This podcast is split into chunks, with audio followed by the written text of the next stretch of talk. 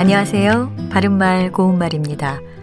많은 분들이 애송하는 식구 중에 하늘은 날더러 구름이 되라 하고 땅은 날더러 바람이 되라 하네가 있죠.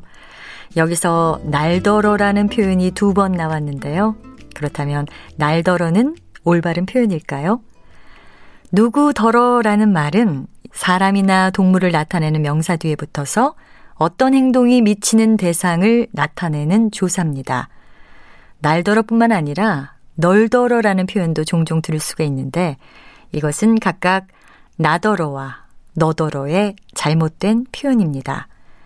나와 너라는 말 뒤에서는 자연스럽게 리을 받침을 붙여서 날더러, 널더러로 말할 때가 있지만 누구더러나 친구더러와 같은 경우에는 누굴더러 또는 친굴더러라고 말하는 것은 들을 수 없다는 걸 생각해 보면 날더러와 널더러가 잘못된 표현임을 쉽게 알 수 있습니다. 날더러 같은 표현은 노래 가사나 시 같은 것에서도 종종 볼 수가 있는데요. 시와 같은 문학에서는 문법상 틀린 표현을 하더라도 시적인 효과를 위해서 허용하기도 합니다.